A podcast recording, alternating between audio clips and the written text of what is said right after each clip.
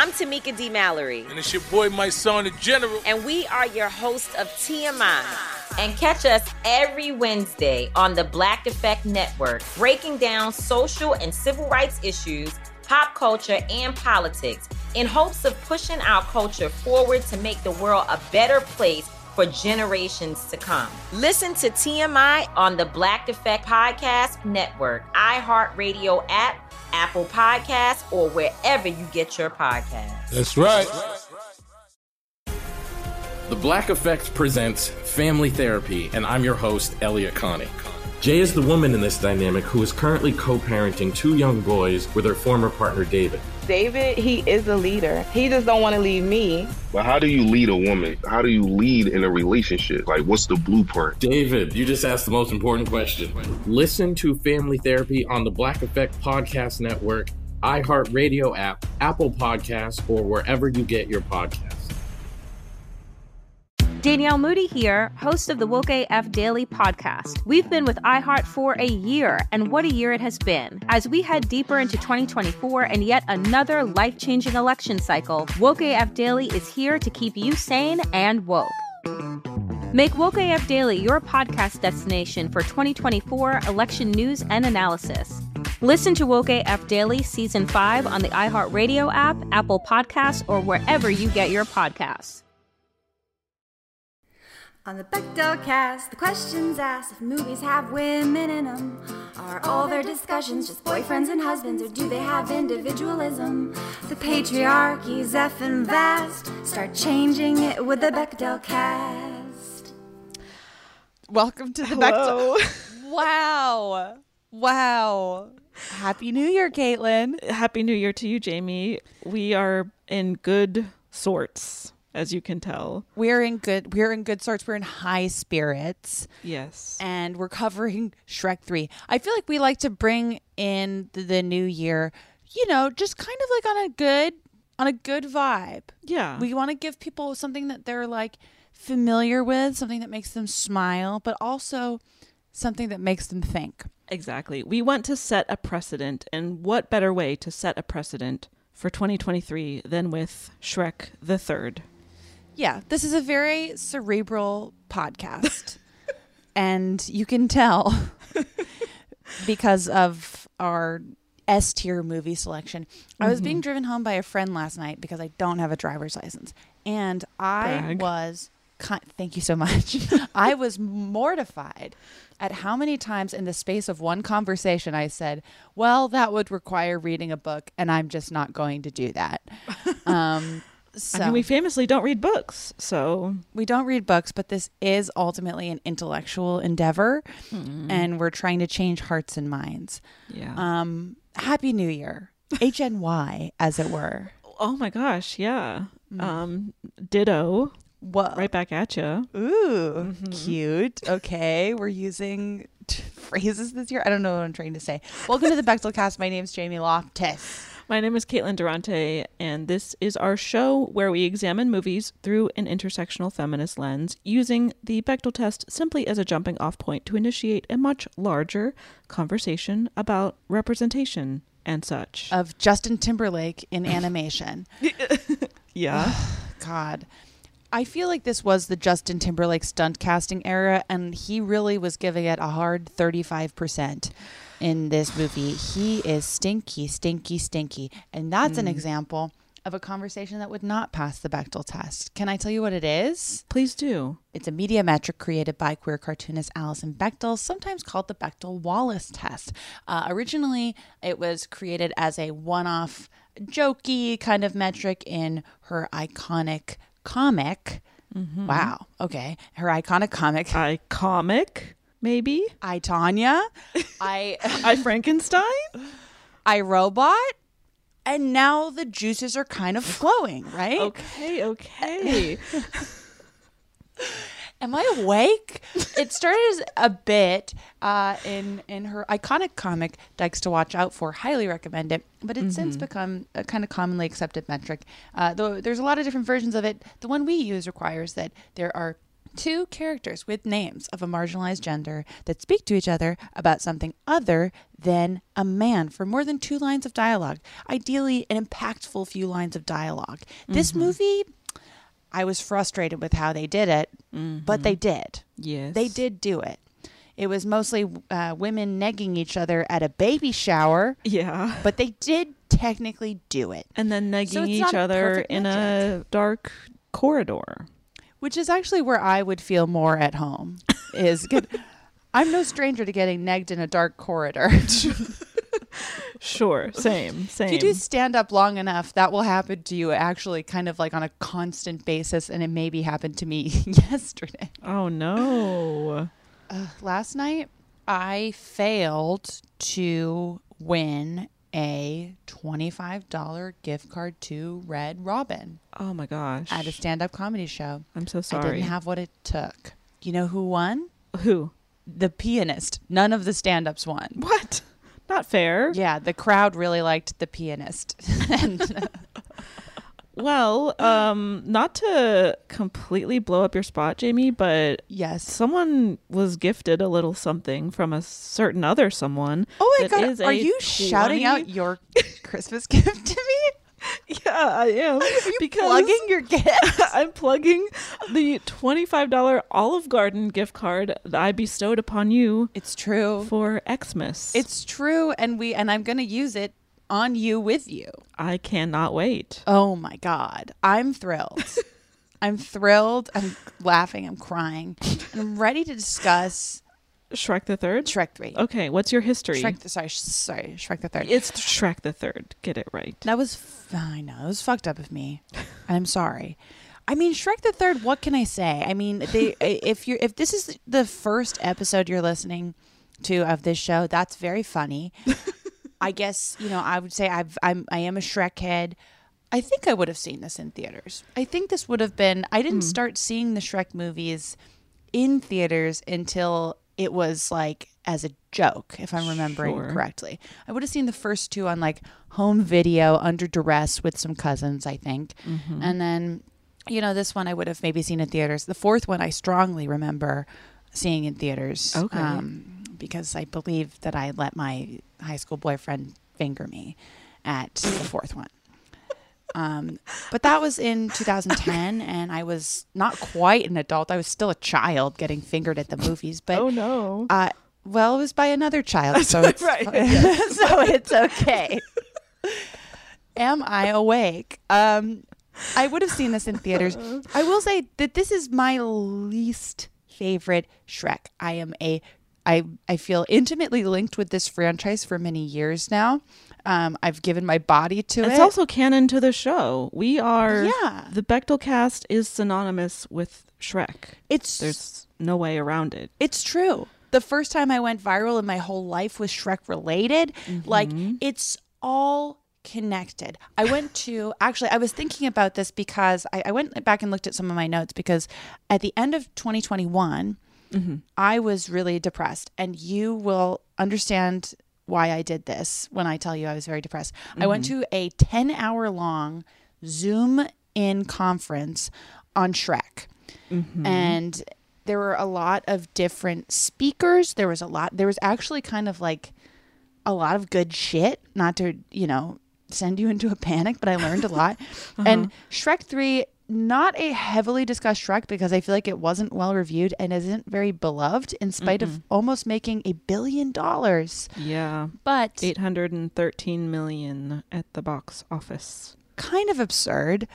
But there was talk of like, you know, a lot of feminist discussion about Fiona, and Shrek 3 does come up quite a bit because of how she is. Um, she is mommy in this one. She's mommified. She's mommy pilled.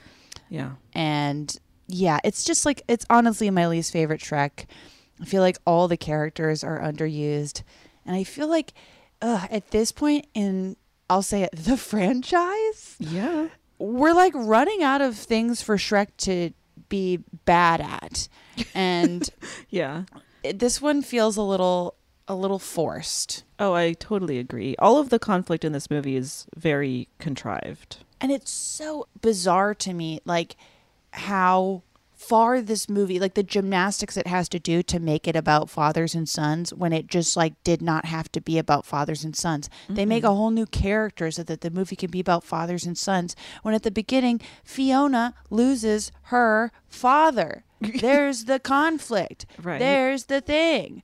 Why are we creating an why are we making some like Justin Timberlake character with bangs Also, to have this plot? rewriting the Arthur legend, it's like, I'm sorry, he becomes king not because Shrek is like, you should be king.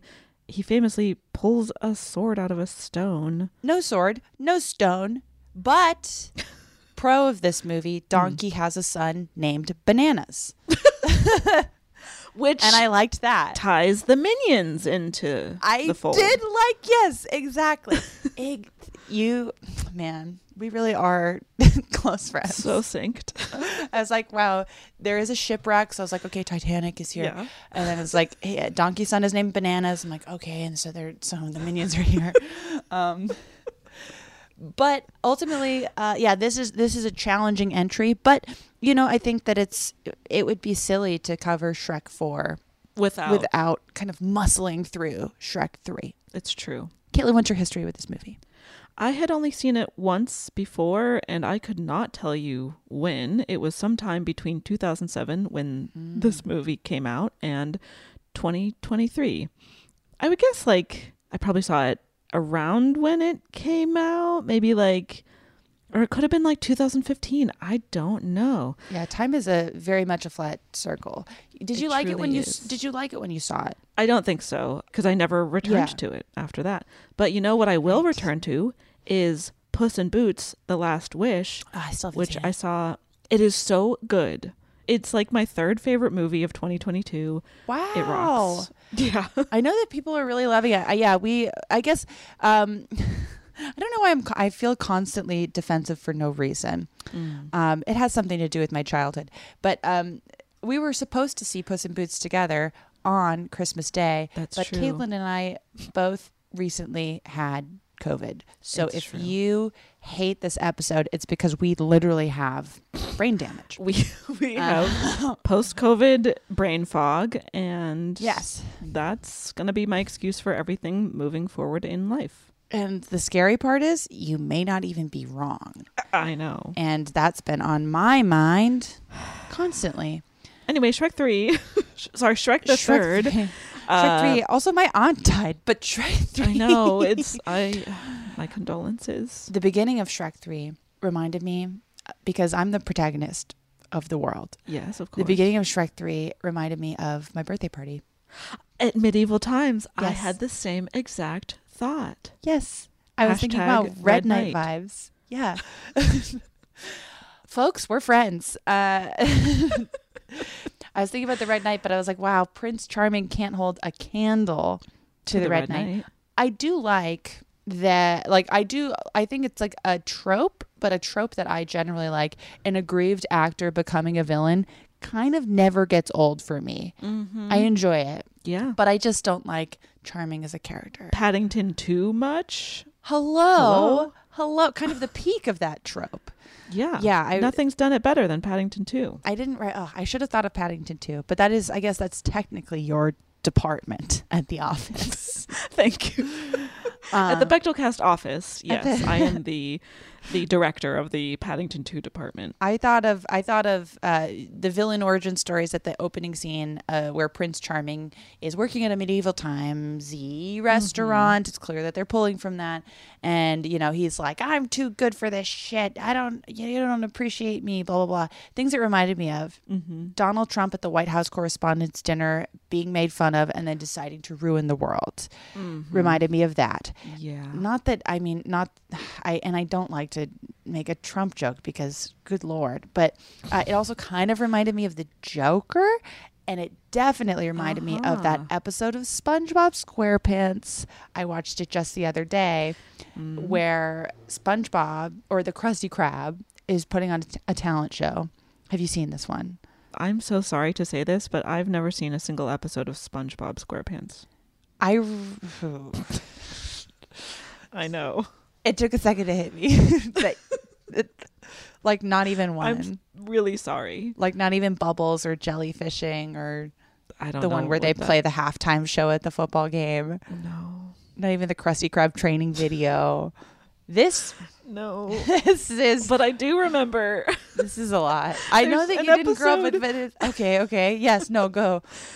There's an episode where you I freak something else reminded you of an episode of SpongeBob SquarePants and I distinctly That'll remember happen. you saying something like it's like when maybe Squidward eats Yes. a Krabby Patty and then he eats a hundred Krabby Patties. Yes, that's a classic episode. I don't know what it means, but It is. I I need to rewatch that. I think that there's maybe a bit of fat phobia in that episode, but the, the um the line is Squidward can't stop eating Krabby Patties. He's compulsively eating the Krabby Patties. Yeah. And SpongeBob's on the other side of the door. He's like, "You have to stop eating the Krabby Patties." And Squidward says. What am I gonna do? Blow up? And then SpongeBob says, "No, it'll go straight to your thighs." And then it, they have indeed gone straight to his thighs. And then he says, "And oh. then you'll blow up." And then Squidward blows up. it's hmm. the best show ever. and that's comedy. That was not the episode I was thinking of. Mm-hmm. SpongeBob heads will know this one. It's a classic. I made someone watch it with me after I had sex with them, which was very powerful of me to do. yeah. Yeah, it was. But the sex was reminding me, no, it was not reminding me of that, but it was just on my mind. it's an episode where the Krusty Krab is putting on a talent show. Mm-hmm. And Squidward, he wants to be a respected artist. That's kind of a big part of his character. And so he's like, I'm going to do a huge dance routine. And everyone hates it. They think he's terrible. And then mm-hmm. SpongeBob comes up and mops a little bit, and people start cheering okay. but it reminded me of that because Squidward regularly feels so artistically rejected that he seems like he may in fact kill someone. Damn. And he runs out on stage on this one and he says, "You don't even know talent." And then the audience starts yelling back at him, "No talent, no talent." Do you get it? I get it. It's very Okay. nuanced, but I understand. The person I had sex with also wasn't cracking up at that, and I thought that was interesting. And then I kicked him out of my house. um. Wow. Well, So should we read? I truly feel like I've entered a new area of my brain today. I am now just constantly in a an altered state of Yeah. reality. Well, we don't use what is it like? We don't use like ninety percent of our brains, but today that That's changes. they Yeah. I am now able to access the other 90% of my it? brain. That was a Scarlett Johansson movie once. Yeah, Lucy, she's I like- think. Yeah. All right, Shrek three. Let's do it. Here we go. Uh, actually, let's take a quick break and then we will come back for the recap.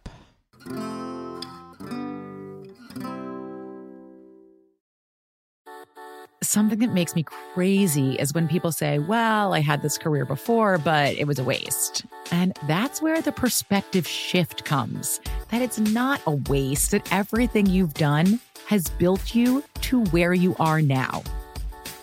This is She Pivots, the podcast where we explore the inspiring pivots women have made and dig deeper into the personal reasons behind them.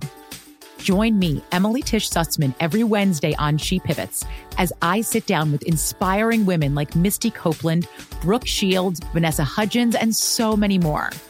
We dive into how these women made their pivot and their mindset shifts that happened as a result. It's a podcast about women, their stories, and how their pivot became their success. Listen to She Pivots on the iHeartRadio app, Apple Podcasts, or wherever you get your podcasts. The Big Take from Bloomberg News brings you what's shaping the world's economies with the smartest and best informed business reporters around the world. Western nations like the US and Europe. Mexico will likely have its first female president. And then you have China. And help you understand what's happening, what it means, and why it matters. He'll get his yo yos to Europe in time. But the longer this drags on, the more worried he's getting. They knew that they needed to do this as fast as they possibly could to get a drug on the market as fast as they could. I'm David Gura. I'm Sarah Holder. I'm Saleha Mohsin. We cover the stories behind what's moving money and markets. Basically, everyone was expecting, if not a calamity, certainly a recession. But the problem is that that paperwork, as our reporting showed, is fake. As someone who's covering the market, I'm often very worried about an imminent collapse. So I'm thinking about it quite often. Listen to the big take on the iHeartRadio app, Apple Podcasts, or wherever you get your podcasts. I'm Saleha Mohsin, and I've covered economic policy for years and reported on how it impacts people across the United States. In 2016, I saw how voters were leaning towards Trump and how so many Americans felt misunderstood by Washington. So I started the Big Take DC. We dig into how money, politics, and power shape government and the consequences for voters. It's an election year, so there's a lot of focus on the voters that TikTok is reaching. The initial reaction is like, oh, things are looking so resilient. I don't want to be too pessimistic, but I just don't see the political will down in Washington right now to, to change their tune. I think the American electorate has been signaling that it expects a rematch of the 2020 election. These are unprecedented times. With new episodes every Thursday, you can listen to the Big Take DC on the iHeartRadio app, Apple Podcasts, or wherever you get your podcasts. And we are back. Okay, we open on Gingy, Pinocchio, and then also it's Pinocchio Wars time. And I was triggered when hmm. I saw Pinocchio, and I was like, "Ugh, yet another Pinocchio." Well, okay, so this is not a spoiler or anything, but in Puss in Boots: The Last Wish, Pinocchio makes a little cameo. Oh, So there oh. are three Pinocchio movies in 2022. Well, there's there's Anyway. four because there's like the crummy. There's a there's a fourth one. Maggie Mae Fish sent it to me, and it's Oh. it's not like the animation you find at the gas station, but it looks like the animation you find at the gas station. Okay. Not a theatrically released Pinocchio, but a really cheap. So it's like the Legend of Titanic version of Pinocchio. Yeah, except it came out last year, which is kind of wild. Yeah. Unclear who it's for. No idea. Um, okay, so we've got Gingy, Pinocchio, the Big Bad Wolf, and the Three Little Pigs. They are watching Prince Charming do dinner theater because he's a loser now and his life is in shambles, and he is bitter because he thinks that he's the rightful king of Far, Far Away. Yeah. But guess who is king, or at least filling in for king while the real king is sick? Mhm. It's Shrek. Oh, and I bet he's going to be a little awkward, random, and uh, not quite at home being the king. Yeah. Yeah. You would be correct. Yeah. So he and Fiona are sort of like stepping in as king and queen for the time being. Donkey and Puss in Boots are obviously around. They are still the sidekicks. Mm-hmm. And like you said, Shrek is bad at being king. And he's like, Fiona, we are leaving and going back to the swamp. And she's like, Yeah, and maybe when we're there, we could start a family. And Shrek is not thrilled by this idea. No, because of tropes. Yes. and then the king is on his deathbed and he's like, Shrek, you're next in line to be king. And Shrek is like, ugh, an ogre king? That sounds like a bad idea. And the king is like, well, there is one other option cousin Arthur. Ugh. Okay, bye bye. And then he dies. That scene is so frustrating to me because Fiona's standing right there. We spend so much of it. Shrek 3 acting like Shrek 2 literally never happened mm. because Shrek 2 is a lot of like Fiona coming into her own as a Right. person and like mm-hmm. figuring out her role in this. Also, it's like this is a very pro monarchy. We can't deal with it today. We can't deal with it today. I understand it's very pro monarchy Yeah. and more pro monarchy as as it goes on and it's like i just am assuming that they're colonial you know they they tried to colonize shrek's swamp Yeah. hello The plot of Shrek 1. Yeah. we, we know it. We love it. i don't think that we had the cultural know-how at the time to say that in our first episode about shrek but i do think that there are like actively truly serious brain returning to the brain i know um they're a colonial force it's a monarchy but if we're going with girl boss logic of like girl is king is good whatever Yeah. Fiona's right fucking there. We've spent so much of Shrek 2 of her coming into her own, and then the third movie acts like nothing happened. Yeah. Nothing happened. Because I did think that, like, I, I was like, I wonder if her father will even suggest that she could be, you know, in power as a joke. I wonder if she will say, Mm-hmm. "What about me?" as a joke, but it doesn't even it it doesn't even come up. Nope. It's we have a new character. We hired Justin Timberlake to do it. And why? And and why? Yeah. But yeah, that's that's what happens. And then he dies. Oh, the king dies. Yes. Yes. Yeah, as a frog, he's a frog. He's in his frog state. Sees Shrek 2 for why that is. He, we've got brain fog. The king has brain frog. And then he doesn't because he dies. Yeah. And then his brain his brain's dead. Okay. What's meanwhile, happening?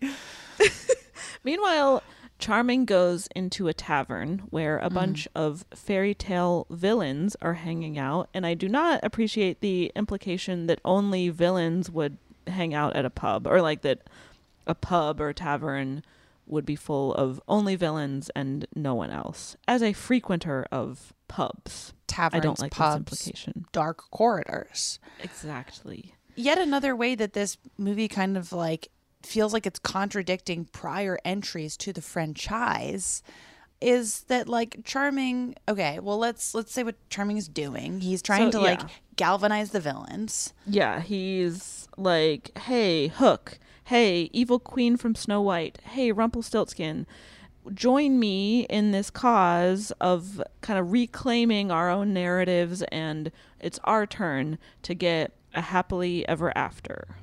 which i feel like it's not anywhere close to like one for one what's happening in shrek 1 but the theme is similar of like these like classically villainized characters are trying to like prove that there's more to them than how they've been mm-hmm. classically characterized that is literally shrek's arc Yeah. all the time in every fucking movie but this time it's bad and you're like well what I would say that this movie, Shrek the Third, is not particularly Shrekian. And I can't believe it took us Whoa. over 20 minutes to say Shrekian in this episode about a Shrek movie. merch plug. We've got Shrekian merch. I'm looking at my Shrek pillow, my Shrekian pillow. I have my Shrekian sweatshirt not on because it's in the wash because I can't stop wearing it. and that's teepublic.com slash the Bechdel cast. Wow. Yes. Amazing. Um, but this is the least Shrekian entry. It's like this. It's like Shrek Yeah. three doesn't even know what happens in Shreks one and two, which is I wild because they fucking lived it. it's absurd. Yeah. Um okay, so so Charming is is rallying the fairy tale villains to, you know, be like, "Hey, it's it's our turn to be the heroes or whatever." Mhm. So then we cut back to Shrek. He's about to go on a voyage to find cousin Arthur, but before he leaves, Fiona is like, "Shrek, I'm pregnant." But also I was I was considering experimenting with Shreknant or Shregnant. I like Shregnant. Well, you coined the term Shreg in our Shrek 2 episode. I don't know if you I remember this? Jamie. No, I, I just have so many good ideas that I just kind of forget about some of them. I that was so good of me to do. I'm so glad I did that. I'm so proud of you. So Thank you. Thank you so, So much. So Fiona is like, I'm Shregnant. And Shrek is like, Yay. But Uh, wait. but he's very worried about being a bad dad because ogres are not known for being nurturing. Oh my god, such a forced plot point. I'm like, Yeah. enough with the ogre lore. Oh my goodness. Yeah. It's a lot. I also wait, quick question. so the timing of like when they're in far, far away, mm-hmm. do you think that they fucked raw Yeah. the day her father died? I'll I'll I'll ask it. do you think they fucked raw the day her Oh. father died, or do you think it was before? Good question. It seems as though Shrek leaves on this journey very shortly thereafter. But then that introduces like, well, we don't know about ogre gestation, Well, yes, true. So Maybe they fuck raw, and then two days later, she knows she's Shregnant. She's Shreknant. I I would have actually of because this movie like you know it's very Shrekian to show something that happens in the real world, but like covered in goo and stinky. Yeah. I would have liked to see a stinky pregnancy test. Oh. I would have liked sure. to see it say Shregnant on the clear blue or the clear green, more like clear green, Green? test. Yeah. Okay, okay. now we're talking. We're writing a movie right now. There. So I want the clear green to show two gooey lines, and it says she says, "Oh no, I'm Shregnant," um, and then pu this my pee smells horrible or whatever. Yeah, but we don't get that. We just get the scene where Fiona is like, I'm Shregnant, and then Yeah. Shrek is reacting with apprehension. He has a nightmare about it where hundreds of little Shregs are like running around. He's scrambling to take care of them and to keep them safe. His scrambled Shregs. They're uh, I, I liked. I did like when that whole I that whole nightmare sequence is annoying because you're just like, okay, this is well. I don't know. We'll we'll talk about it in the discussion because I do think that Yeah. like exploring the theme of like anxiety around being a parent, very valid theme to explore. Yeah. I think this movie just does it in a kind of like bizarre and like lazy, half-assed way. Just like a tropey gendered way. Yeah. Exactly. Like it's we're not saying that like I mean, if I found out I was pregnant, I would be having dreams about donkey with my face on him. yeah, yeah. I would just be beside myself. But yeah, I don't know. It just ugh, it, it there are like worthwhile themes being explored in the laziest, most boring way possible in this movie. Yes, indeed. Ugh. So then Shrek, Donkey, and Puss in Boots arrive at their destination, which turns out to be a high school, and cousin Arthur turns out to be a teenager voiced by Justin Timberlake, who everyone thinks is a huge loser. Terrible twist. Yeah. I also think Justin Timberlake is a huge loser. Same. Do you think that David Fincher saw Shrek the Third and was like, "We gotta put him in the Social Network"? Yes or no? He's got the chops. he can do no, it. I think I think he saw Black Snake moan and was like, oh. "Gotta Oh. put him in the Social Network." I don't know if that I movie came out before the Social Network, but I haven't even seen possible. Black Snake Moan. Is that that's Samuel L. Jackson and Christina Ricci, right? Yeah, and I think if I'm remembering correctly, Justin Timberlake is also in it. Or maybe He is. I'm looking at his filmography right now. I regret to inform you. or maybe David Fincher saw Southland Tales and was like, I got to put Justin Timberlake in the social network. I feel like David Fincher did see Southland Tales. That movie, sorry for anyone who likes it, but I think is the and this is not an unpopular opinion, but that movie in my humble opinion is a turd. Whoa. Anyway, I haven't seen it, but I just I looked at the poster. I'm like, yeah, I think David Fincher's seen it, but I don't know. I don't really know what he's like. I'll have to mean text him. I, I he does seem mean, but not like funny mean, like James Mm-mm. Cameron, just mean. Yeah. Like do 70 takes until you're crying mean. Yeah, like a like a like a like a Kubrick kind of mean. Yeah. Not James Cameron being like, if anyone wants my attention on set, they have to sound the awooga. that's like, uh, did you see that? No. Oh my god, that's I'm I'm not making that up. That is something that he said. He's just like doof. He's the he's the worst. He's he's bad, and Mm-hmm. like we could get into that because uh, there's. I mean, we will when we cover another Titanic episode this year. Yeah, actually, I think we really should because there's been discourse around Avatar 2 that I feel like is very much worth discussing, even though we just Yeah. talked about Avatar for a very long time Mhm. with Ali Nadi. But it's just like, okay, compartmentalizing my feelings just to share this. Yes. The film crew on Avatar Way of Water has to play an awooga sound effect of a submarine diving alarm to get James Cameron's attention on set. Cameron, quote, I don't even respond unless they do the awooga, unquote. Embarrassing. That's, funny mean. Embarrassing. Uh, yeah. moving on. Anyway, so Justin Timberlake is in the movie, is the point. And, And we don't love it. Shrek is like, guess what, Arthur? You're first in line for the throne. And so Arthur leaves with Shrek, excited by the idea of being king. Mhm. But when Arthur realizes how much responsibility it requires, he freaks out and tries to turn the ship around. He and Shrek start fighting.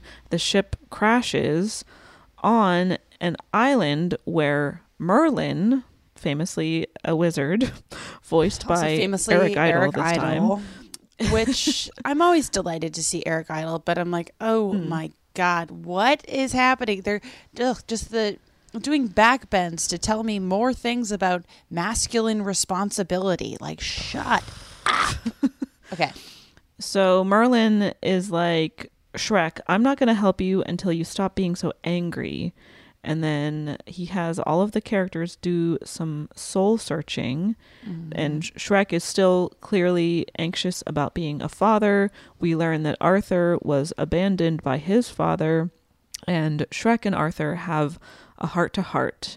And they are bonding almost as if they are father and son. Ugh. And but Ed, Shrek does say something interesting that I think I was trying to figure out if there's any way that Shrek the musical, which is my favorite uh, Shrek Shrekian Shrekian property, uh, because I believe that Shrek the musical debuts in 08, the year after this. Okay. But I was curious if like this was being like developed alongside Shrek 3 or if like Shrek 3 wasn't able to be like to get into Shrek the musical because they were kind of close together and it takes so long to Uh-huh. develop a Yeah. musical. But Shrek does say that his father tried to eat him. Yes. When he was a little Shrek. Mm-hmm. A Shreg. He just hatched out of his Shreg. and and his father says, I'm gonna eat you. Yeah. That's not good. But there in I believe in the musical the way that Shrek's childhood Shrek's childhood trauma is actually like a huge plot point in Shrek the musical and it's why it's the best Mm. Shrek. They are Mhm. examining Shrek's sensitive side with farts of course. Yeah. But what happens in Shrek the musical is that Shrek's parents kick Shrek out of their house when he's 7 Oh my gosh. and say, "Go make something of yourself," and you look like shit. And like Mm. that's kind of they're like it's going to be hard to be an ogre in the world, which is why we're kicking you out of our house question mark. But so he was like badly parented in a different way Yeah. in the musical. Are Shrek's parents also ogres, or was there like an adoption thing? Okay, so they were That's like, why it's confusing that they kick him out. They're like the Yeah. world is hostile and so are we. Like I don't understand. Yeah. But in the musical, it's very effective. And I feel like again, just another way that Shrek is lazy. He's like, um, my dad tried to eat me. Mhm. That won't be coming up again. yeah. The p- point is, uh, Shrek is now Justin Timberlake's daddy. Ugh. Um, back in Far, Far Away, and to be clear, like, we, and I don't want to speak for you, Jamie, but I don't have a problem with the idea of a story being about a father son relationship. There's nothing inherently wrong with that, and I think there should be more stories that at least feature a positive and like meaningful story about a father son relationship because so many of the ones that we get on screen are actually very toxic relationships but the movie doesn't present them that way it's just like Yeah. this is how fatherhood is or whatever I I am inclined to agree with that. I just feel like it's like not in first position for me. I feel like they've had No, people have had a lot of shots to get it right. and if they Yeah. haven't at this point, I'm like, well, that's none of my business. right But but I also I do agree. I think that there are there are versions of this story that have been historically ignored. right But uh, unfortunately, this movie is not doing anything. Right. And when we're coming down on like father son movies, which are almost all of them. Yeah, I'm just coming down at the sheer volume of them and how they're like it's I feel like it's just like a classically I'm I'm more saying like and there's not a lot else. It's Yeah, very exactly. rare to see any other parent child relationship of any sort other than fathers and sons because of who's been historically who's been historically put first. So Mm-hmm. I actually am very sick of fathers and sons movies. But if the movie's really good, then uh, fine, good for them. Fine. But it just this movie isn't. This is not an example. Yeah. right. Yes. So back in Far Far Away, Charming shows up with his army of villains. They storm the castle. He claims the throne as his own, and he plans to basically kill Shrek and Arthur upon their return. Yeah. Fiona, her mom, and her friends, such as Snow White, Sleeping Beauty, Cinderella, and Rapunzel, Mhm. try to escape, but Rapunzel betrays Fiona because she turns out to be Charming's his girlfriend. And Something that they also do basically nothing with. It's yeah. Yeah. And so Charming locks Fiona and the others in the dungeon. Mm. Meanwhile, Merlin uses his magic to transport Shrek, Arthur, Donkey, and Puss in Boots back to far, far away. But also during this teleportation, Donkey and Puss's bodies are accidentally switched. Hello? And that's comedy. And does that lead anywhere? Of course not. No. No, just a bunch of some goofs. boring jokes. yeah. Yes. So then Shrek goes to stop Charming and to save Fiona, but Charming captures Shrek and his friends. And this is when Arthur finds out that he isn't really next in line to be king, that Shrek is, and that Shrek just didn't want to do it. And Shrek calls Arthur a fool and a loser and tells him to leave, and he's really mean. So Arthur does just that. He leaves. And it's just, and at this point, you're really like struggling to care. Yeah, I'm like, what's happening? Oh no, Justin Timberlake has exited the movie. Darn. Uh, so then, Ah. Charming puts on this show. It's similar to the dinner theater show we saw him doing at the beginning of the movie, where he vanquishes an ogre Mhm. because Charming's plan is to kill Shrek on stage during the show. Which is both lazy and iconic. yes. Um, I don't hate it. and it plays out. I I couldn't decide if I if I but then I but then I did hate it as the scene was happening. I'm like, this is so ridiculous. Okay, Yeah. all right, he's gonna kill him on stage. Yes. Meanwhile, Fiona and the others break out of the dungeon and storm the castle with the help of Donkey, Puss, Pinocchio, Gingy, the whole gang.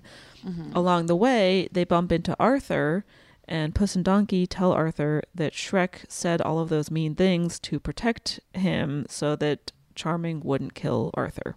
Cut to the play. Charming is about to kill Shrek, but Fiona and the other ladies bust in to save the day. But oh no. They do. I mean, there is the the classic. Another, I think, something very Shrekian is um, a moment of woman empowerment that goes nowhere. Correct.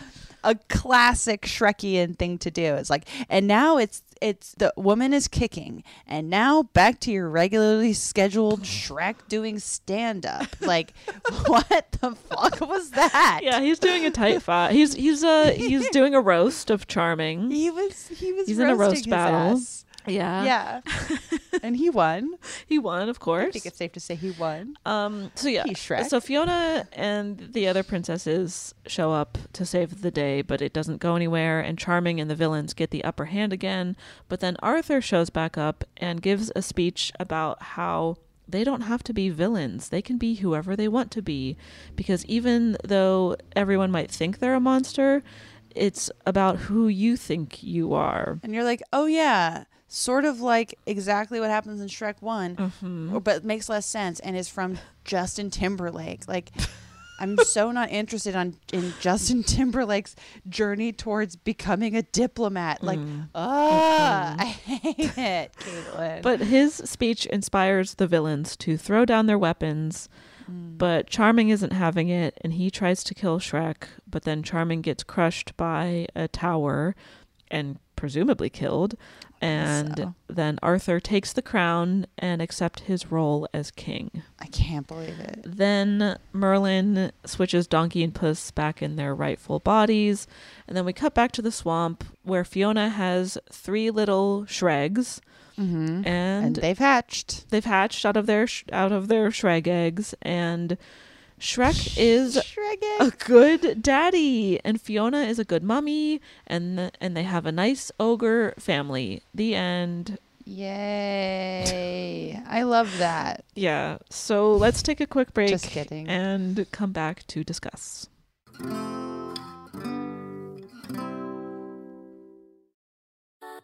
Something that makes me crazy is when people say, Well, I had this career before, but it was a waste. And that's where the perspective shift comes that it's not a waste, that everything you've done has built you to where you are now. This is She Pivots, the podcast where we explore the inspiring pivots women have made and dig deeper into the personal reasons behind them. Join me, Emily Tish Sussman, every Wednesday on She Pivots as I sit down with inspiring women like Misty Copeland, Brooke Shields, Vanessa Hudgens, and so many more. We dive into how these women made their pivot and their mindset shifts that happened as a result. It's a podcast about women, their stories, and how their pivot became their success. Listen to She Pivots on the iHeartRadio app, Apple Podcasts, or wherever you get your podcasts. I'm Saleha Mohsin, and I've covered economic policy for years and reported on how it impacts people across the United States. In 2016, I saw how voters were leaning towards Trump and how so many Americans felt misunderstood by Washington. So I started the Big Take DC. We dig into how money, politics, and power shape government and the consequences for voters. It's an election year, so there's a lot of focus on the voters that TikTok is reaching. The initial reaction is like, oh, things are looking so resilient. I don't want to be too pessimistic, but I just don't see the political will down in Washington right now to, to change their tune. I think the American electorate has been signaling that it expects a rematch of the 2020 election. These are unprecedented times. With new episodes every Thursday, you can listen to the Big Take DC on the iHeartRadio app, Apple Podcasts, or wherever you get your podcasts. The Big Take from Bloomberg News brings you what's shaping the world's economies with the smartest and best informed business reporters around the world. Western nations like the US and Europe. Mexico will likely have its first female president. And then you have China.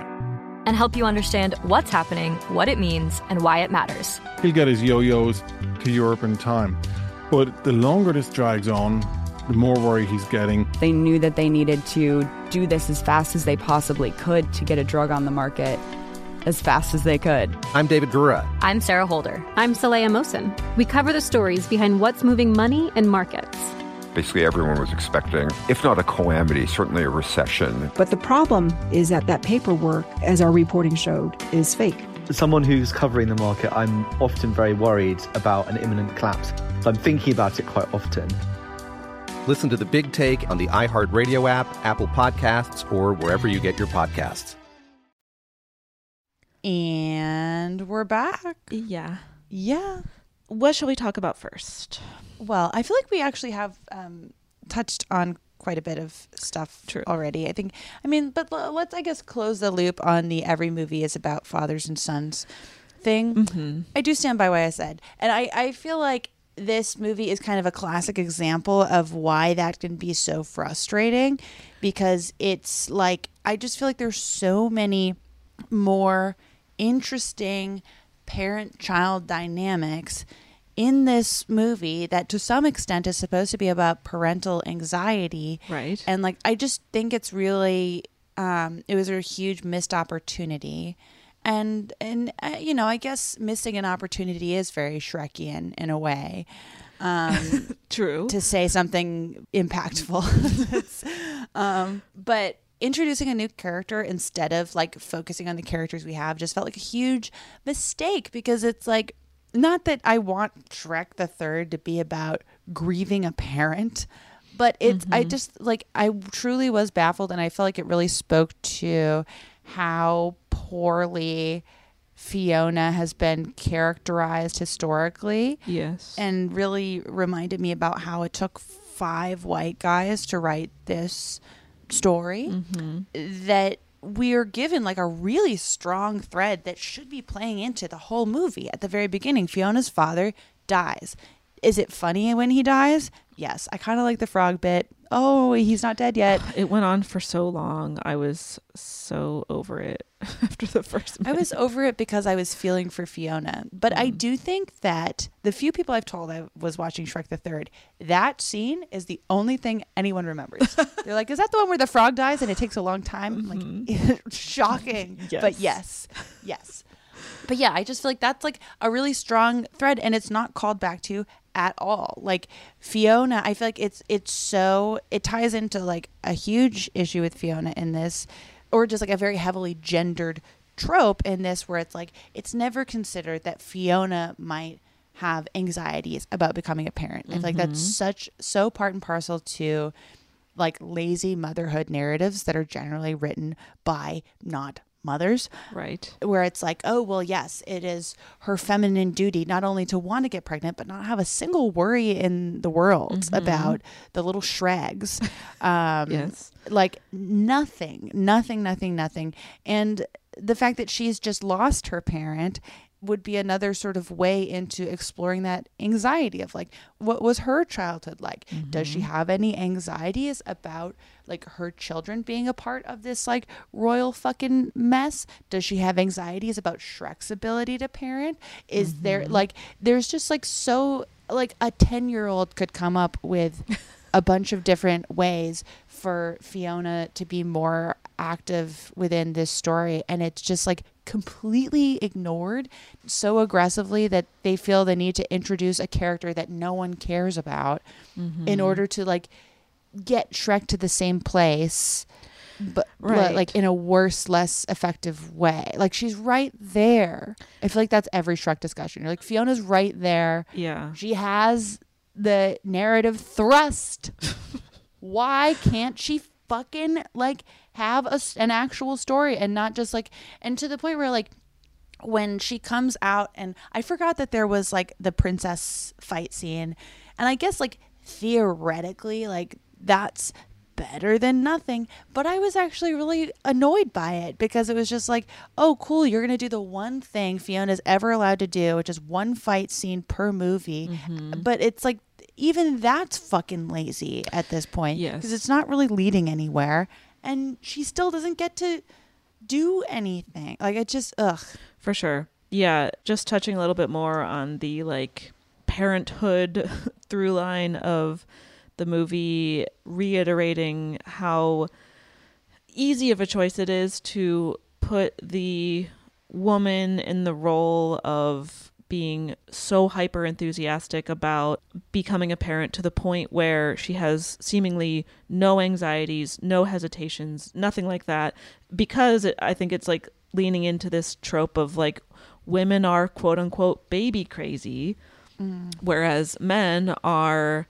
so often presented in media as being extremely reluctant about becoming a father because they think it's gonna like Right. I don't know ruin his life or something.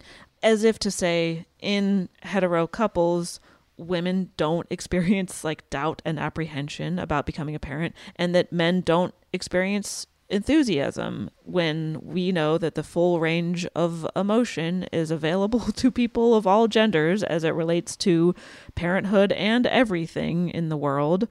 Um, right. Like it, it's not like we're even saying you know like this is not like a woman has never has never felt this way about parenting and a man has never felt this way about parenting. Right. Obviously like tropes don't come from nowhere. We're not saying that no one's ever reacted this way to a pregnancy or even a shregnancy. Sure yeah. But it is so so done to fucking death.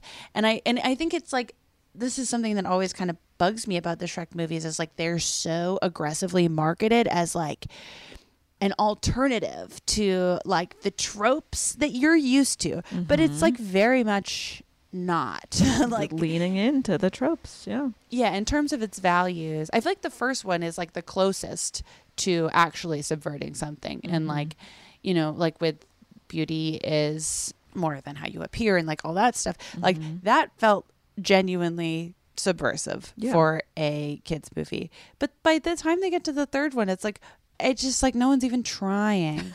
It bums me out. Yeah. And it's because I do think that Fiona is an awesome character. Mm-hmm. She's awesome. Yeah. And like I I felt like she was disrespected in the second one because they literally try to like roofie her. And, and then mm-hmm. in the third one, it's even worse. They like it, I was glad that at least we I don't know. There's like large chunks of this movie where she's completely absent. Oh, yeah. Because Shrek's going off on a quest with Donkey and Puss in Boots. And we only cut back to her to see her baby shower. Like mm-hmm. which again is just so lazy and gendered. It's so Right. and it also is my impression of that scene. I've been to I've been to many many baby showers. I love being an auntie.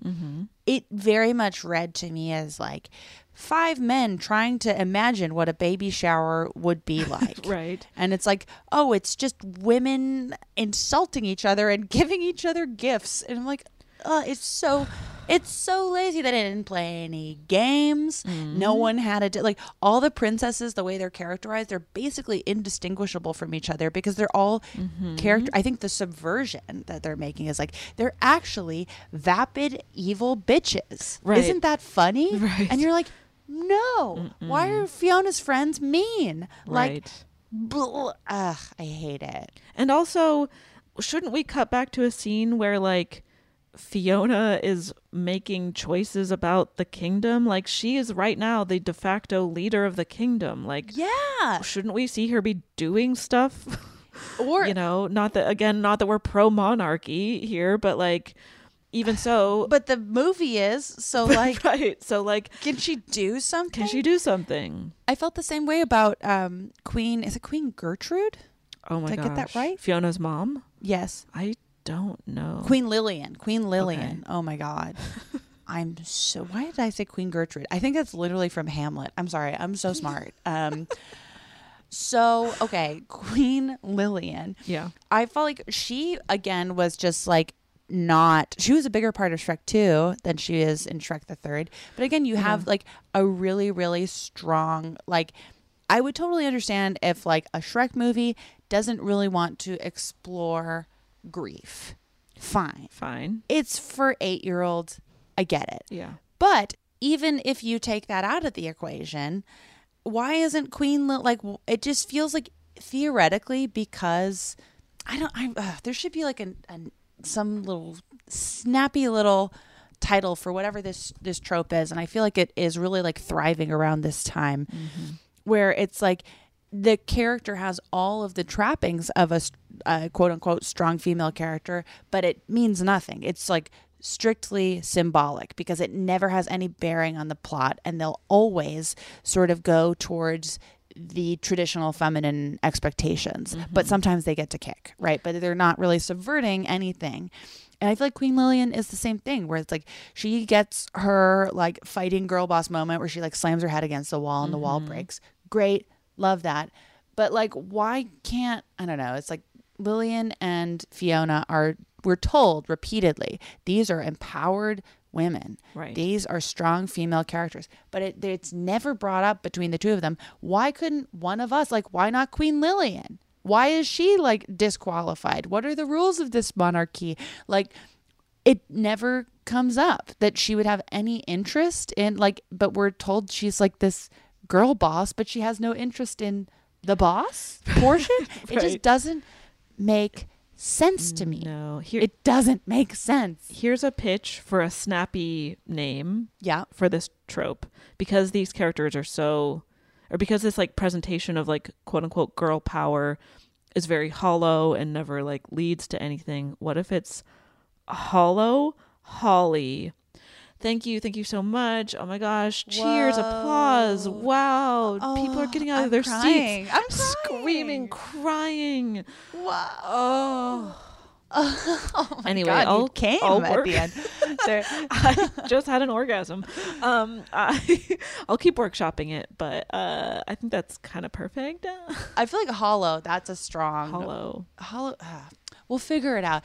Listeners, sound off. What the fuck? Or or maybe someone has already like attributed a, a label to this, and, and we just haven't heard about it. But like, because we have been, you know, it's like it like ties into like you're just saying like girl power feminism. Right. Where it's insisting that it's a really subversive feminist thing, but it's falling into traditional values pretty Mhm. cleanly at the end of the day. But they're allowed to like say one swear or something. Mhm. Um, yeah, it's very symbolic, hollow, pee pee poo poo. I don't like it. Yeah, yeah, yeah. And that's my pitch. um, I love that too. but yeah, I just was really frustrated by like, you know, and, and, and to the point where it's like Queen Lillian and Fiona are like standing in the background of a lot of these scenes Mhm. and they never say anything.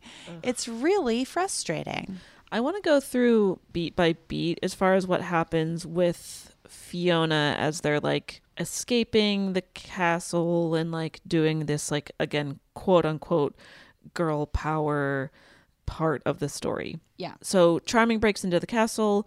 Fiona takes initiative. She leads the other women to safety. Yes. Which include Snow White, Cinderella, Sleeping Beauty, and Rapunzel, who are four of the most damseled characters in fairy tale lore. Right. Which will come back in a moment. And then also an ugly stepsister and we'll An ugly stepsister to that. and Fiona's mom. Yes. Yeah. And I do feel like that I don't know if if Shrek is the first franchise to do this, but like that has been I, it it feels this actually feels quite Shrekian. I don't like how they're like, let's create an alternative to the aggressively damseled characters by making them horrible. Like that just felt like mm, there's so many ways to do that. Why would you choose that direction? Right. Whatever. That's the creative choice they made, and I don't have to like it. Um, yeah. But um, I feel like that is like very Shrekian because that's why the movies exist is to like make fun of Disney shit because Mhm. it started with Jeffrey Katzenberg wanting to spite Disney. Right. So it's like that is the formula of like find Disney tropes and then put them on their head, even if you're making it bad in a different way. Mhm. So that feels very in line with the Shrekian stuff. Yes. And then that's like kind of weirdly like something that Disney also starts to do because that that whole sequence reminded me of like the Wreck It Ralph thing where like Oh, the Disney princesses appear as themselves, but now they're like different, and it's like I- it's Shrek's impact. Look, Shrek the Third, not very good, but Shrek's impact really kind of culturally cannot be overstated because Mhm. it's like Shrek did so well at making fun of Disney that Disney had no choice but to make fun of Disney, and that really makes you think. Wow. Okay. The Shrekian impact on the world is palpable. It's I can, I can smell it. Um okay, so we've got this this group of women, Fiona is leading them to safety. We see that scene in the dark corridor where the princesses are bickering. They seem to be jealous of each other's beauty. Fiona's mom even has to say like let go of your petty complaints and let's work together. Fiona leads them out of the castle, and it seems like they're safe until Rapunzel betrays them, and the rest of them are captured and thrown in the dungeon. And then Fiona is like, We need to find a way out. But she only says that after she learns that, like, Shrek is in danger. So, like, why wouldn't she try to, like, Ugh. be more adamant about escaping just because they're locked in a dungeon? But it's not until she's like, Oh my God, my husband, uh, my husband, I have to get out now. I don't know. Like I truly think that like Fiona's plotline is like comically underthought. Like truly. her motive like it just this is like a bizarre gripe, but just like another way where I'm just like, wow. Ah, like the the guys writing this movie, it's just like Fiona's having a baby shower. It seems like, and then which made me ask myself, how long has Shrek been gone?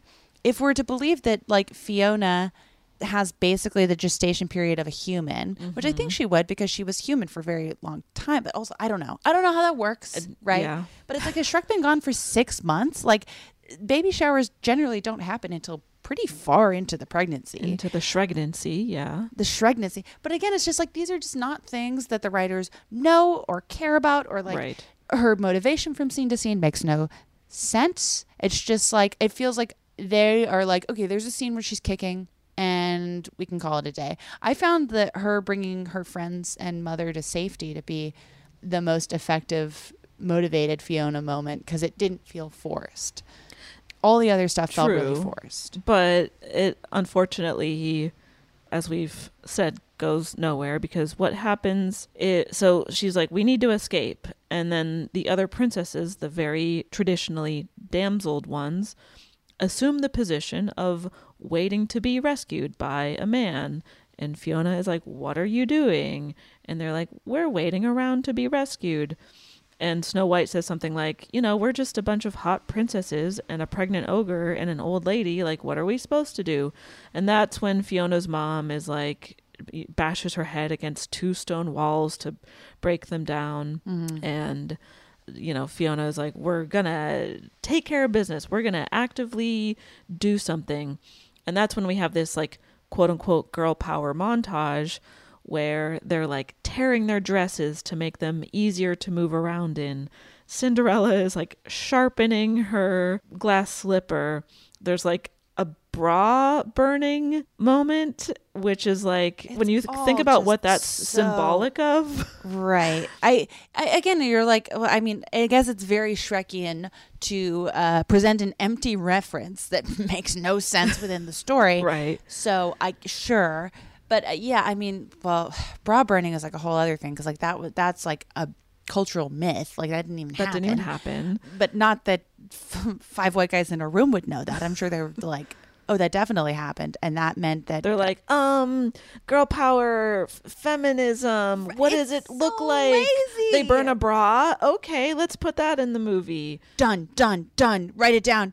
Like it's, ugh, it's so yeah. It's just like really, really um, ugh, lazy, Yes. lazy, lazy, la- lazy. Doesn't make sense. Then the women storm the castle and fight using their specific skills to the best of their ability, I guess, in Whatever. terms of like. Didn't hate it. Yeah, because it's like Snow Snow White uses the animals. Yeah, she summons a bunch of woodland critters and has them attack the guards. Cinderella uses her glass slipper as a weapon. Sleeping Beauty passes out and tr- trips some people with her body. And then they all invade the castle during Charming's show. And Fiona's like, Shrek, I'm here to save you. But then Fiona is immediately tied up and damseled. Subversive. And now it's up to right, and so it's up to Shrek to like fight the villain, and then it ends up being Dragon, who was also basically written out of the movie. Yeah. who swoops in and lands the killing blow by knocking a tower over onto Charming. Right. So not that she gets any like recognition for doing that Right. because she's really like mommified by this story as well Yes. where like she's basically only mommy. Like she's she's now mommy to bananas. yes, bananas the donkey dragon, which and there's nothing wrong with that, but it's like yeah, she it it's I feel like it is a very tropey thing. I know it's a very tropey thing Yes. that once a character is a mother, they are like, and that's the whole character now. Yes, uh, mother could not possibly have another facet to their life. Exactly. and that is very much what happens to Dragon, Mm-hmm. and then it's eventually what happens to Fiona. And don't we love that? We do not. Um, yeah, ultimately, it's the veil or like the facade of women being empowered and like doing something, having some agency, but it's all extremely hollow because when the moment comes where they can actually like affect the story in some significant way, such as Fiona saving Shrek, that doesn't happen. She's tied up, she's happen. damseled. So it just, it's like super empty. It's just a facade of empowerment for women and Yeah. nothing actually meaningful or real. Yeah, I feel the same way. Yeah, it's it's it's a bummer. I do think that like you know this movie came out in 2007, and I think if it was made today, that would be less of an issue. I do feel like children. I'm and maybe correct me if I'm wrong, but like I think the kids movies specifically have come a very very long way in the last like 15 to 20 years and I think like more so than a lot of genres for adults. Like I think it's come further than rom coms. It's come further than Mm-hmm. action movies. I think honestly, if I'm poking a little fun at current movie tropes, if this movie came out today, it would be about Shrek's childhood trauma, and it would be about Fiona's childhood trauma, Mm. and it would be beautiful and it would make us cry. Yeah. And that's why I'm excited for Shrek 5. Um but but yeah, like I think that like this era is it's so bizarre and it makes you feel like you me much like Queen Lillian am banging my head against a wall, but the wall is not breaking. It Right. remains much the same. Yes. Because you're telling me that this is an empowered female character, but then but that's not what's happening. Correct. Um, but you know, I think that I don't know. There's there's better Shreks ahead. I can feel it. I can just feel. Yes. Hello. Oh Sorry, my I'm- god! I shouldn't have said that. I shouldn't have said that. Yeah, there's an emergency happening. Uh, the- Don't cut this out of the episode. is it's an emergency. Everyone's really getting to, to the set of Shrek Five because we gotta add a female character. Oh my god! Because Shrek We Five forgot. is there's a set because Shrek Five is live action. They're doing yeah. It's Brian Darcy James and Sutton Foster, just like the musical. Right. Um, and it looks normal. It doesn't look scary. No. Okay. So, uh, did you have anything else to say about the um the hollow feminism of of this movie? No, I don't think so. Okay. We've we've talked about this before in Shrek episodes. There are so many of the era um I wasn't picking up on quite as many um gay jokes in this one. I think that there was a queer coded stylist, which we've seen a million times and is a Uh, very lazy trope. Yes, yes. But the Shrek franchise, especially in earlier installments, it skews transphobic, like for sure, all the time, and it's tricky because it's like I don't know how the ugly stepsisters are. I mean, they're coded as like looking more masculine, and therefore they are ugly. Like they have mm-hmm. masculine features, and so they're ugly. And are voiced by male voice actors. Exactly. And not just male voice actors. I just want to make sure I'm getting this right. They're voiced by Larry King and Regis Oh, Philbin. I did not recognize those voices. And so you're like, and why on earth is that? Like, I like, I just was like, well, Okay. like, for what? I mean, I, I don't think that this movie is as aggressively transphobic as the first movie and not as aggressively transphobic as Shrek the Musical, which had to have several lines removed um, for subsequent productions. Right. Which I think we've talked about on the show before. And Shrek 2, this was a big part of our discussion because Mhm. Shrek 2 is still leaning into a lot of very transphobic, gender normative jokes. Yes. And because this is a sidebar, but because Shrek 3 is called Shrek the Third, I think Shrek 2 should have been called Shrek Junior. It's only right. Whoa. But we can move on from that. Um, but yes, the I want Bananas to get his own movie. Oh, what a Um, good spin-off. Uh, Nanners. Um, okay. No, but I, I, I think it's it's I think frustrating that from what I can remember is the least transphobic Shrek movie and it's still pretty transphobic. pretty transphobic. Um, yes, indeed. Yeah. Um, and it, it's baffling to me that in a movie franchise that's all about beauty is found within, that being the sorry to say thrust again, but being the thrust of the narrative.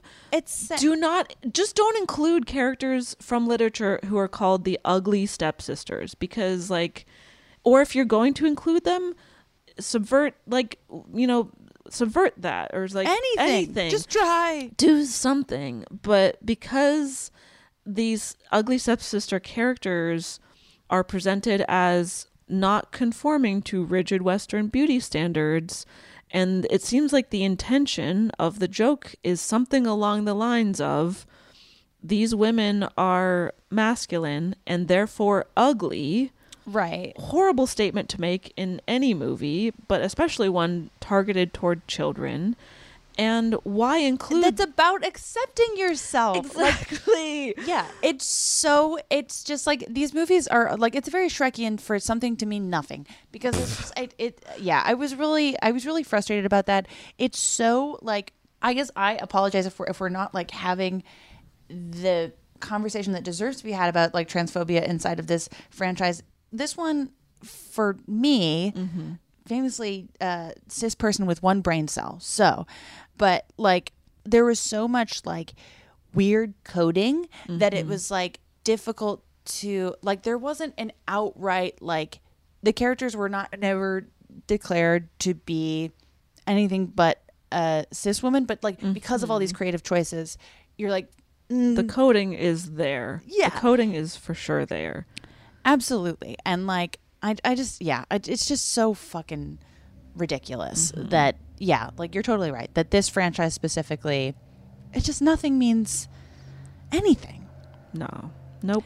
This is a sidebar, but like also why uh, do people want Prince Charming to come back? I couldn't stand him in the last movie. Why is he back? I don't because they need a villain. I'm not sure. You know who should be back more is Dragon again. Yes. Basically written out of this movie. This was also part of our discussion on the Shrek 2 episode where she's not in the movie because someone, maybe Fiona, is like, Hey, donkey, where's Dragon? And he says, Oh, she's really moody. So I'm like distancing myself from her. She's on her dragon period. so you're just like, "Oh my god." In this one, when Donkey is about to embark on his journey with Shrek, Dragon is there with their five babies, and Donkey says something like, Oh, yeah, I don't want to leave either, but you know, Shrek, he needs me. So Donkey is just like leaving Dragon with their many babies. Yes. He's shirking his parental responsibilities.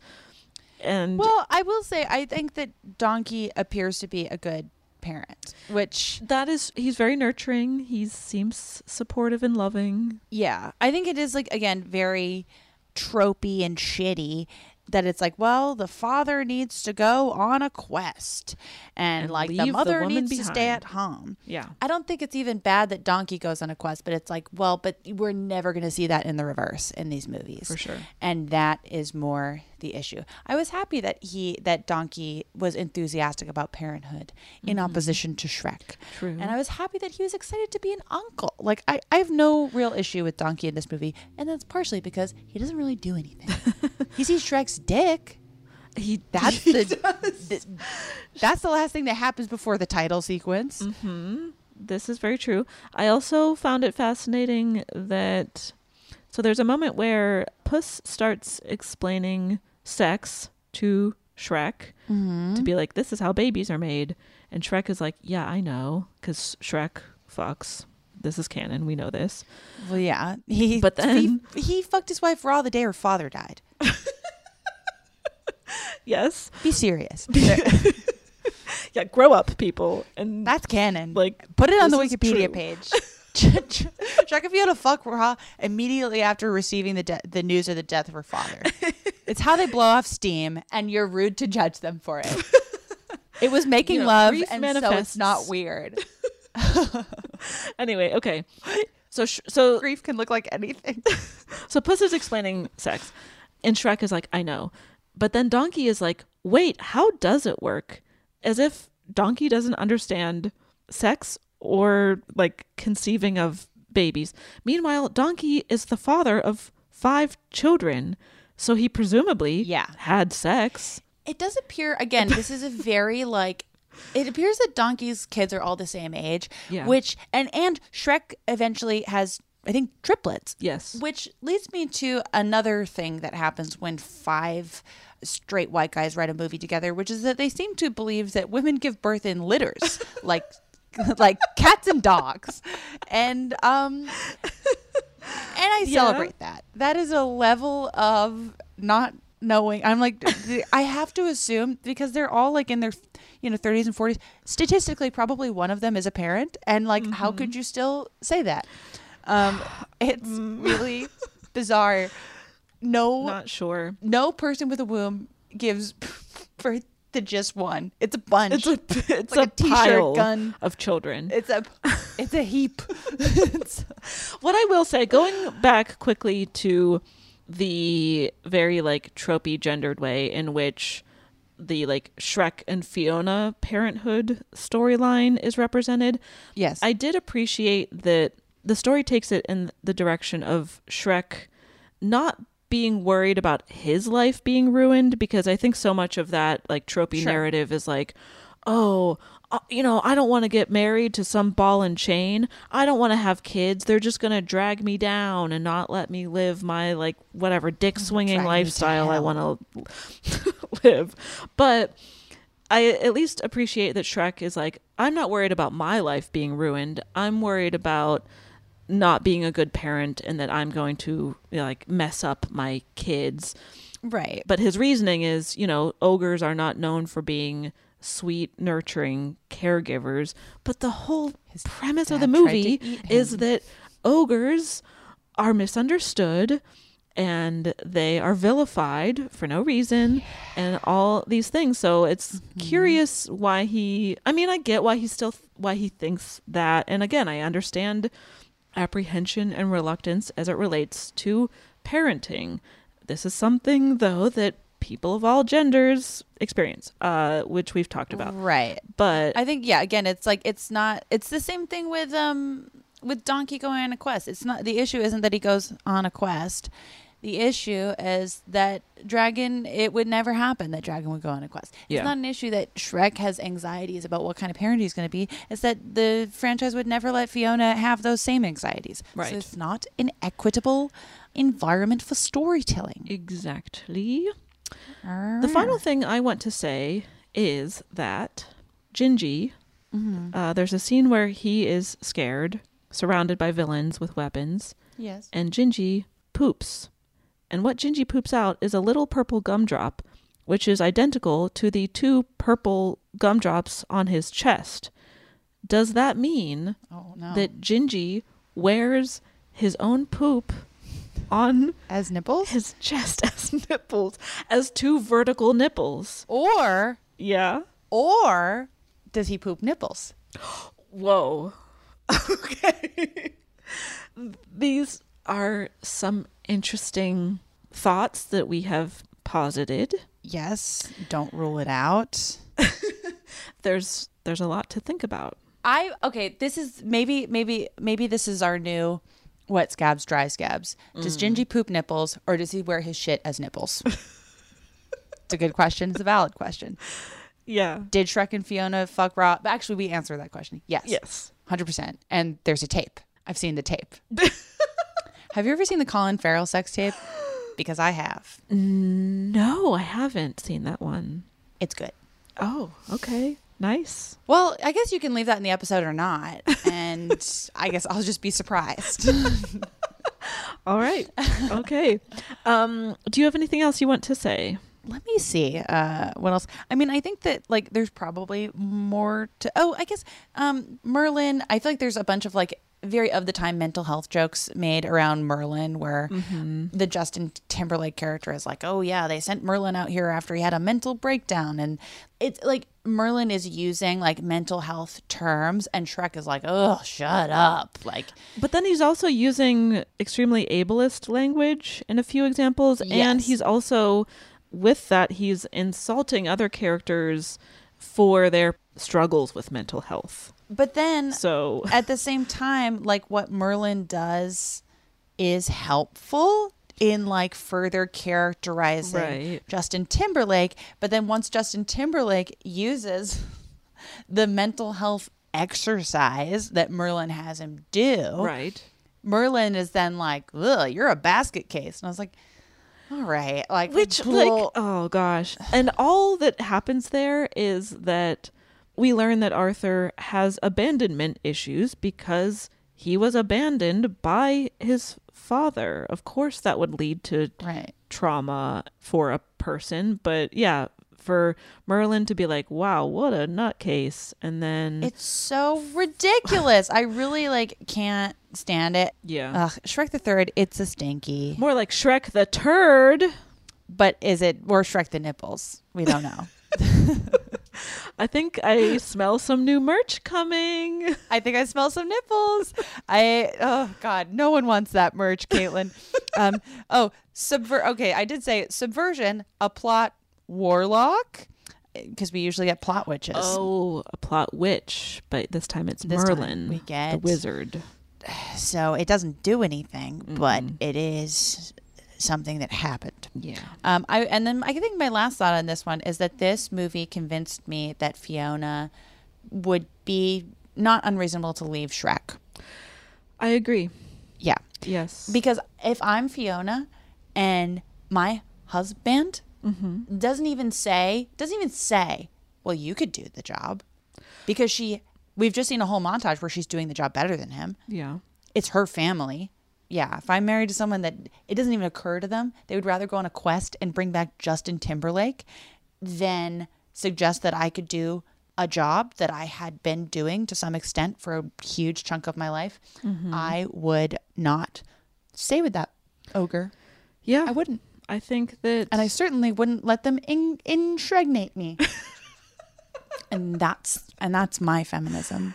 Yeah. I want to be with someone who tells me I can do it. A job. Nothing else. Wow. Brave of you. Um Thank you. Some people will say that's extreme. not me. I support it. Thank you. At the end of the day, Shrek and Shrekian properties think they are being subversive, but now that we've covered three Shrek movies, and you better believe we're gonna at some point cover Shrek 4. And make no mistake, we're still absolutely wild about this franchise, in spite of only really having negative things to say about it. Um, it's hard to explain. You wouldn't understand. Yeah. you would. Sorry, that was that was needlessly combative. you might understand. If people have been listening to this show for seven years, you would understand. I bet there are a lot of people who would understand. I think so. Anyway. I think so. And I'm sorry. I came in too hot and I shouldn't have. I'm going to issue a notes app apology for coming in too hot on the Shrek the third episode. I already forgive you, Jamie, but um the point is to be Shrekian is to be subversive, but n- but never in quite the right ways. Never in ways that Yeah. are actually commenting on things Or or, are are like championing marginalized people or are using effective comedy, things like that. So Yeah. except for the frog thing, which apparently really stuck with general audiences. Yeah. I did kind of so right after the Frog King dies, Mhm. there's a like kind of funeral procession scene where it's like raining and dark and sad and some They're saying cover Live of Die. Live Let Die is playing and I did I was like damn that is sad about that king dying. It was pretty, yeah. And again, like we were saying at the beginning of the episode, that could have been, and you can kids movieify this. Yeah. Pixar movies exist. You know, like, not that I want Shrek to be a Pixar movie. That would be so fucked up, actually. Oh, Yeah. I actually don't want to, like, I don't really want Shrek to plumb the depths, really. Mm-hmm. But, like, if you're going to have that whole funeral scene, you can't, like, never bring that up again. Yeah. Like Fiona has lost her father, who we know because of Shrek 2, she has a very complicated relationship with. Yes. There's a whole like a huge chunk of Shrek 2 is about her father being convinced by the evil fairy Prince Charming's mother, the Mhm. fairy godmother, Mhm. to force his daughter to change species again. Yeah. And then like they find out at the end of that movie that they have this commonality where her father's a frog. Okay, I just I I'm sounding too serious for the sentences I'm saying. No, no, no, no. Keep going. Her father's a frog, Mhm. Fiona's an ogre. They choose to stay in their natural forms. They don't want to conform, right? This is a huge thing they have in common, and it was a hard one thing for her dad to be able to to admit that about himself. And i believe if i'm remembering correctly he owes a lot of his willingness to be in his natural form to seeing how happy his daughter is in her natural form. He says that. and so it's like it's a whole like i mean and shrek 2 is not not good but you have all that fucking raw gristly material and then you kill that character and the first 10 minutes after this huge arc between them. And she's like two seconds later it's like well i'm pregnant now. Like it's it's i feel like fiona is always treated like only one thing can be happening with her. Mm-hmm. and that is not how Shrek is treated. He's struggling with a bunch of different things at once, and he's on a quest, and he's da da da da. Like he's allowed to be a very kind of r- not a rich character, but like yeah, yeah, he can have more than one thing going on at one time. But it's like Fiona can't be grieving and shregnant and interested in having a job. That would be too much. Mm-hmm. It's too much to ask for. I just, you know. And the movie's only like 82 minutes long. There was room. 10 minute long credits. Are you joking, babe? It's, I mean, not that I'm going to knock a movie for being 82 minutes long. That's iconic. I love good. it. Please let there Make it be shorter. more short movies. But yeah, that's to say, make it 90 minutes and give Fiona. Or cut out Justin Timberlake. I don't. I don't. Okay, we got to get out of here. We got to get out of here. We must right. leave. it passes the Bechdel test. It does pass when the princesses are insulting each other incessantly. And it does pass um, when they are, I, I believe, when they are planning the the attack. Yes, it does also pass. So there's, I, I would say, most of the passes are frustrating because it's like women insulting each other at very gendered events. Yes. Uh, In so- very gendered ways. Like, oh, Yes. you're not prettier, I'm prettier. To be fair, we are always saying that to each other, and That is true. I'm popping out Shreks like a t-shirt gun at a basketball game. So you know, like Fair. it passes the Bechdel test. Yes, it does. But Nipple what scale. about the one true metric? Yes. Oh my god! And now, is it the nipple scale or is it the, the shit scale? shit scale. Hard to say. Okay, so our nipple scale, or the scale formerly known as the nipple scale, uh, the artist formerly known as the nipple scale. it, it- zero to five nipples, examining the movie through an intersectional feminist lens. Yes. I would give Shrek the third. Oh. I would give it a half nipple just in case there are like small children out there, maybe little girls who saw that sequence where it is a very hollow girl power sequence, or it ends up being hollow because it doesn't lead to Right. But anything really. But in 2007, you know, it's like in 2007, the the, the pickings are slim, and maybe Yeah. you know, if, yeah, if, if you if you found it empowering, more power to you, and you've got better options now. I Yes. I, I agree with you there. Yeah, so just for that like little sliver of something that could be empowering for viewers, Mm. I will give it a half nipple. Mhm. But because of everything else we discussed, it does not deserve more than that, I feel. No, it doesn't. So I'll give my half nipple to I don't know if I should give it to Fiona, who always deserves more than she's given in these movies, or if I should give it to Gingy's possible gumdrop nipple slash possible piece of poop. I I I mean, I think you know the answer, and it's mm, feminists will be furious. But it's the gumdrop poop slash nipple. Yeah. It is. It very much is. Um, How about you, Jamie? What do you think? You know, I think I'm actually I'm going to match you, and um, and so that uh, Gingy can have a full poop nipple, a full, a full hot shit. Uh, I will I will bequeath the same half nipple. There's really not. This is I think a low for the franchise, but I also don't really remember what happens in Shrek Four because someone was someone's hand was inside of me, and yeah. So it may get worse. I feel like it gets better. I think the fourth one involves time travel. That's incredible. I can't Or no, or or it's a prequel, or it's a prequel. Hmm. It doesn't like Justin Timberlake is not in it. Okay, good. And and th- we thank our lucky stars. Yes. He was too busy. He was doing Sochnet. right. I have never seen Shrek 4. So I am excited to watch it. And once again, I'll just be plugging Puss in Boots The Last Wish, which was an incredible piece of art and cinema. Cinema. Cinema. on that note, Happy New Year to all. Yes. And to all, a good Shrek? Shrek? That's bad. But also that was subversive. That's subversive. That Take notes. Incredible, Jamie. Um, all a good dot dot dot. before you but before you All have right. an, uh, to all a good Shrek, scoot on over to our Matreon where we have the Pinocchio Wars. Yes. uh, about to happen, actively happening. It's coming. especially if you enjoy um, these kinds of episodes. We do them pretty rarely on the main feed, but um, most of our Matreon episodes are um, just me and Caitlin. Tend to be a little looser. The movies tend to be generally pretty light, um, except for this month when we're doing the Pinocchio Wars,